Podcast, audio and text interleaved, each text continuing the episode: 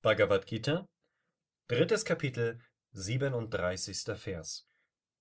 Der gepriesene Herr sprach: Es ist der Wunsch, es ist der Zorn, entstanden aus der Eigenschaft Rajas, alles verzehrend und sündenvoll.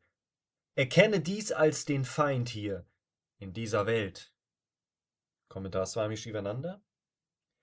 Bhagavan Bhaga meint die sechs Attribute, nämlich Jnana (Wissen), Vairagya (Leidenschaftslosigkeit), Kirti (Ruhm), Aishwarya (göttliche Manifestation und außerordentliche Erscheinungen), Shri (Wohlstand) und Bala (Macht).